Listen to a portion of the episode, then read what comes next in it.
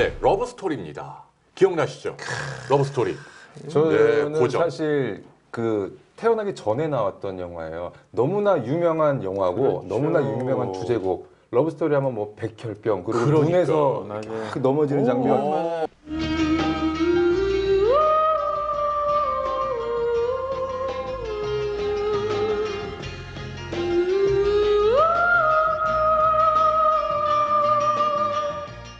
백혈병에 대해서 일반인들이 가장 심각하게 오해를 만들어낸 영화가 아닌가 싶어요. 그러게요. 정말 멋지고 아름다운 영화인데 네. 어, 의학적인 왜곡이 좀 많은 것 같다는 얘기죠. 그렇죠. 백혈병이야말로 사실 의학적 견지에서는 정말 끔찍한 병이잖아요. 온갖 곳에서 출혈이 일어나고 실제로 그 백혈병 치료가 제대로 이루어지기 전인 1950년대 음. 그 뉴욕의 그 소아 암 병동에서의 그 장면들을 보면 거의 뭐 거기에 들어간 간호사들 의사들은 그 가운에 그냥 거의 피를 묻혀가지고 나왔다는 거예요. 음. 그러니까 이게 제대로 된 치료법이 나오기 이전까지는 정말로 엄청난 질환이었는데 음. 그렇게 뭐지 그냥 뭐 파리하게 이렇게 아름답게 그거는 음. 이제 일반인들이 가장 크게 이 병에 대해서 좀 오해를 하게끔 만든 원인이. 됐어요. 사실 이 영화가 시작이었나 봐요. 뭐 영화, 드라마, 뭐 순정 만화, 소설 예. 모든 대부분의 불치병이라 불치병의 불치병은 다 대명사. 백혈병. 한때 그랬어요. 네, 네, 네. 예를 들면 뭐.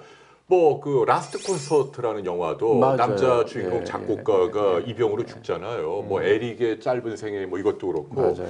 기억나는 것만 해도 많네요. 백혈병, 단골 소재. 그래서 그런 얘기도 있대요. 그 어떤 나이가 좀 있으신 남자분이 백혈병 진단을 받았는데 아니 백혈병은 젊은 어린 여자나 걸리는 병 아니냐고. 야 영화 때문에. 네, 영화 때문에 일반인들이 그렇게 알고 있었다고 하더라고요. 야 더 플러스에서 뭐냐면 백혈병은 피가 하얘지는 병 아니냐. 그러게요. 지금도 그렇게 하는 분들이 계세요. 네, 이게 어. 정말 엄청난 오해를 일으킨 여- 음. 이 영화 영화가 그렇죠. 역할을 많이 했어요. 저는 어릴 적엔 피가 하얘지는 병인 줄 알았어요. 그러니까 아마 우리 작가들도 네. 피가 하얘지니까 너무나 좀 뭔가 낭만적이고 로맨틱하니까 네, 이 러브 스토리 같이 이렇게 아름다운 여자 주인공은 이렇게 죽어야 할 것 같아라고 이렇게 만든 것 같아요 대본을. 네. 그렇죠. 네, 근데. 실제로 어 약간의 일리는 있죠. 왜냐하면 이제 백혈병이라는 게 에, 백혈구가 이상 증식을 하는 거죠. 숫자가 정상인보다 뭐 10배, 100배 막 늘어나니까 현미경으로 보면 백혈구가 많이 깔려 있는 건 맞지만 뭐 피 색깔이 하얘지는 건 아니다. 네, 그렇죠. 네, 그 얘기죠.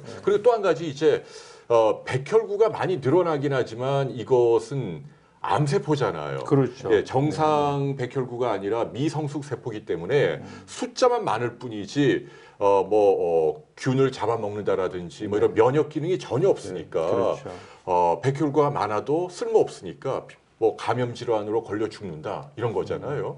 백혈병 진단을 받는 것 중에요. 증상들이 뭐 피로 이런 것도 있지만 몸에 그 출혈 반점, 멍이 잘 생기죠. 예, 멍이 잘 그렇죠. 들고 예. 잇몸 잇몸에도 출혈이라든지 피가 많이 나고. 이런 걸로 처음에 이상해서 병원 음. 검사 받고 진단 받는 경우가 있어요. 그리고 말씀하신 그러니까. 것처럼 이제 면역력이 떨어지니까 이제 이 감염성 질환 온갖 감염 질환들에 그냥 노출되면서 음. 아주 정말 치료법이 제대로 완성되기 전에는 비참하게 죽는 그런 병이었었죠. 그러게요. 그냥 뭐 과거에. 피 흘리고 열 나고 뭐 고름 생기고 그렇죠. 뭐 그리고 사실 영화 보면은 뭐 데이트할 때 보면 너무 잘 다녀요. 아무튼 그렇죠. 늘 예, 뛰어다니고 어 그런 모습은 아닌데. 그리고 사실 결정적으로 이제 백혈병이 그 불치병의 대명사에서 벗어나야 되는 게 치료법이 개발이 너무 많이 돼 있어요. 특히 그 글리백이라는 약이 개발된 후에는 음흠. 어 이제 특정 백혈병인 경우에는 그냥 만성 질환처럼 음. 약을 계속 먹으면서 오랫동안 생존할 수 맞아요, 있는 맞아. 그렇죠. 어, 그런 병이에요.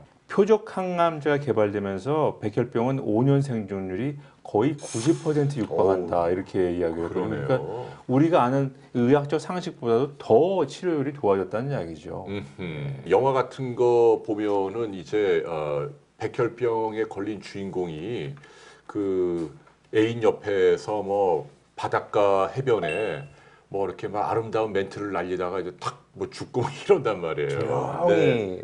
가는 그런 장면. 그- 그거야말로 정말 외, 왜곡 중에 큰 왜곡이죠. 왜냐하면 실제로 병동을 벗어날 수가 없지 않습니까? 그러니까 제 말은 뭐 항암 예. 치료든 뭐든 항암 치료하고 또 면역 체계가 망가져 있기 때문에 이 그 병동을 벗어나서 이렇게 이 일반 상황에서 어떤 이런 균들이 많은 곳에 생활할 수가 없잖아요. 음, 음. 그러니까 이- 이거야말로 정말 왜곡 중에 왜곡이죠. 그리고 많은 저 선생님들은 의사 선생님들은 이미 많은 임종 장면을 지켜보셨잖아요. 음. 다잘 아시겠지만은 고요하게 돌아가시는 분들 별로 없어요. 음. 어, 마지막은 좀 뭐랄까요, 뭐 좀, 좀 비참한 모습도 있고요. 그다지 아름답고 낭만적인 것과는 정말 거리가 먼 모습으로 마지막을 맞이하시거든요. 백혈병은 영화 속에 나오는 것처럼 그렇게 낭만적이고 아름다운 병이 아니죠. 잔인한 병입니다. 피 흘리고 감염되고 말이죠. 머리도 이렇게 에, 탈모가 되고 말이죠. 어, 그렇지만 또 하나 죽는 병도 아니라는 얘기죠. 네, 여러분 편견 벗어나시기 바랍니다.